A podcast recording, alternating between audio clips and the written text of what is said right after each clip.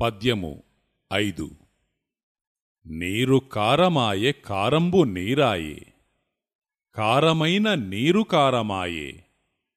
కారమందు నీరు కడురమ్యముగనుండు.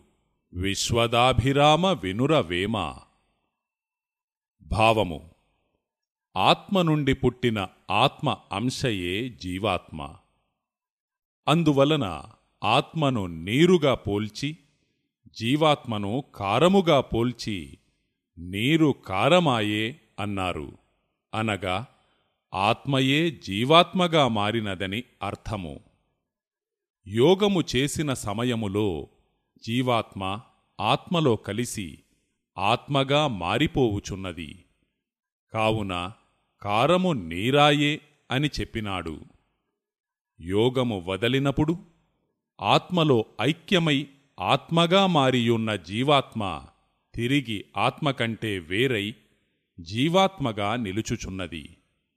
అందువలన కారమైన నీరు కారమాయే అని కూడా చెప్పినారు.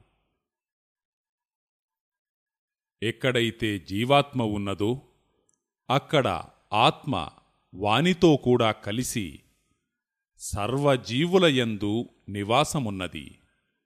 కావున కారమందు నీరు కడురమ్యముగనుండు అని తెలిపారు.